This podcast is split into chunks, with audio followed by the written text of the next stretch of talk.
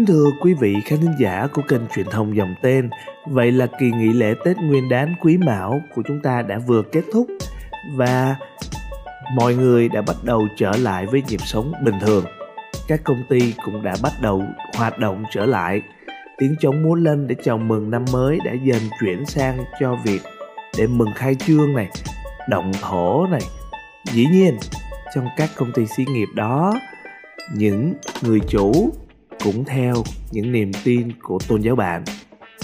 Và các bạn sinh viên hay những người trẻ công giáo của chúng ta đang làm việc ở đó.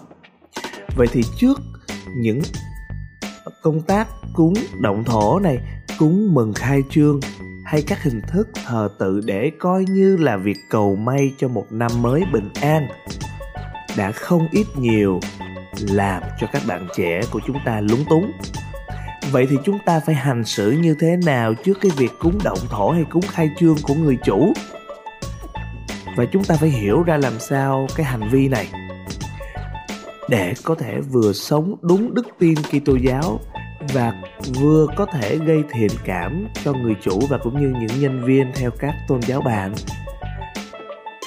Với thắc mắc lần này, xin kính mời quý vị khán giả cùng lắng nghe lời giải đáp của Linh Mục Joan Bautista Phương Đình Toại, tu sĩ dòng Camelo.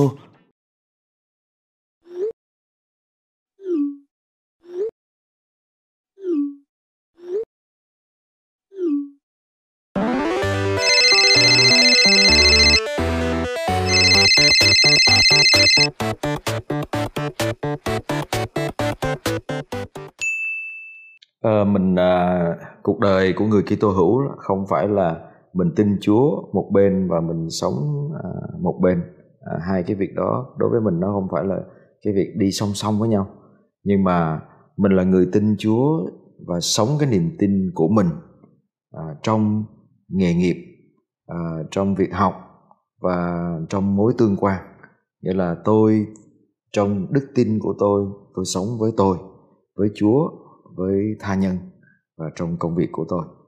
Vậy thì trong công việc của chúng ta chúng ta gặp cái gì?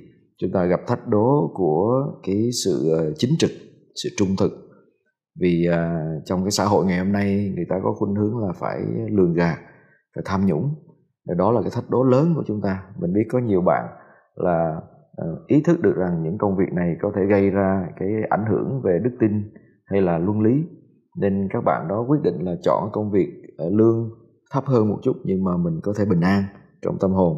À, ví dụ như à, cái việc mà buôn bán thuốc chẳng hạn à, trong à, trong ngành y là các bạn hiểu được rằng nếu mà bán thuốc như thế thì à, gây hại cho bệnh nhân nên các bạn chọn cái công việc nó cũng là ba làm về ngành à, dược phẩm nhưng mà nó không có đụng chạm đến việc phải buôn bán à, để các bạn bình an cho dù cái mức lương nó không có cao.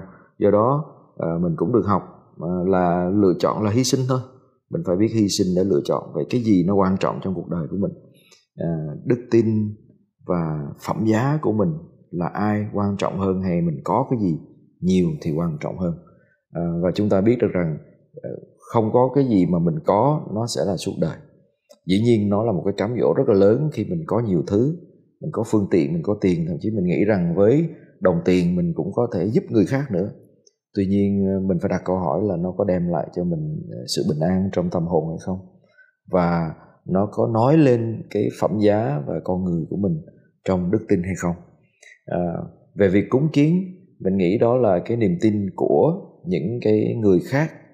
Ví dụ như các bạn đa số chúng ta sống à, trong một cái xã hội mà chúng ta chỉ là 7% công giáo thôi và ờ, uh, 80% còn lại là các uh, tôn giáo khác.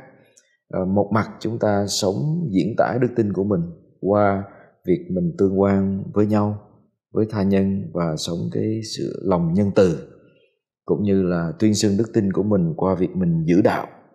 Một mặt khác mình cũng tập đối thoại với các uh, tôn giáo khác và những người có niềm tin khác mình tôn trọng họ. Và nếu họ là sếp của mình họ phải cúng. Ờ, mình đứng đó không có nghĩa là mình cũng tin nhưng mà mình đứng đó vì ờ, mình tôn trọng cái niềm tin của họ. Cũng như là những người bạn của mình bên lương họ bước vào nhà thờ với mình họ đi lễ họ cũng tham gia với mình. Không nhất thiết là họ phải tin nhưng mà họ cũng tôn trọng mình. À, đây là một cái cơ hội để chúng ta đối thoại tôn giáo với nhau.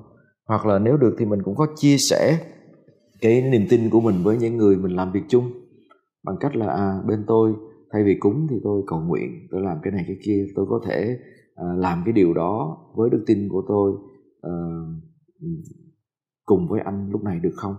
Thì nhiều khi mình không đối thoại mình ngại uh, mình mình xấu hổ. Trong khi những người bên tôn giáo bạn thì họ lại can đảm làm cái chuyện này và nghĩ cái đó là tốt. Ừ, có thể là chúng ta chưa dám can đảm chúng ta e dè. Nhưng mà nếu nhiều khi chúng ta đối thoại chúng ta nói à tôi có thể hiện diện với anh với chị ở chỗ này để mà ừ, cùng với anh với chị ừ, làm cái chuyện đó nhưng cho dù tôi không tin. Tuy nhiên tôi cũng xin phép anh chị cho tôi được ờ, cầu xin chúa chúc lành cho cái dự án này của chúng ta. Nếu đó là điều đẹp lòng chúa mình nghĩ là không có ai mà nghe được điều đó mà có thể từ chối cả. Mình đã từng gặp rất là nhiều người là uh, sếp của nhân viên biết, biết nhân viên mình có đạo và con của cô ấy à, đang đau nặng người sếp đó đi đến nhà thờ gặp mình và nói có cách nào để tôi xin cha cầu nguyện cho đứa con của nhân viên tôi không?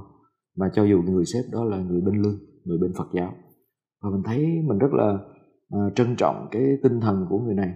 Nghĩa là anh ta cho dù không tin nhưng anh biết rằng cái người uh, nhân viên của anh ta uh, đạo công giáo uh, cần cái sự hỗ trợ về niềm tin cần cái lời cầu nguyện trong lúc phải chăm con uh, nguy kịch trong bệnh viện.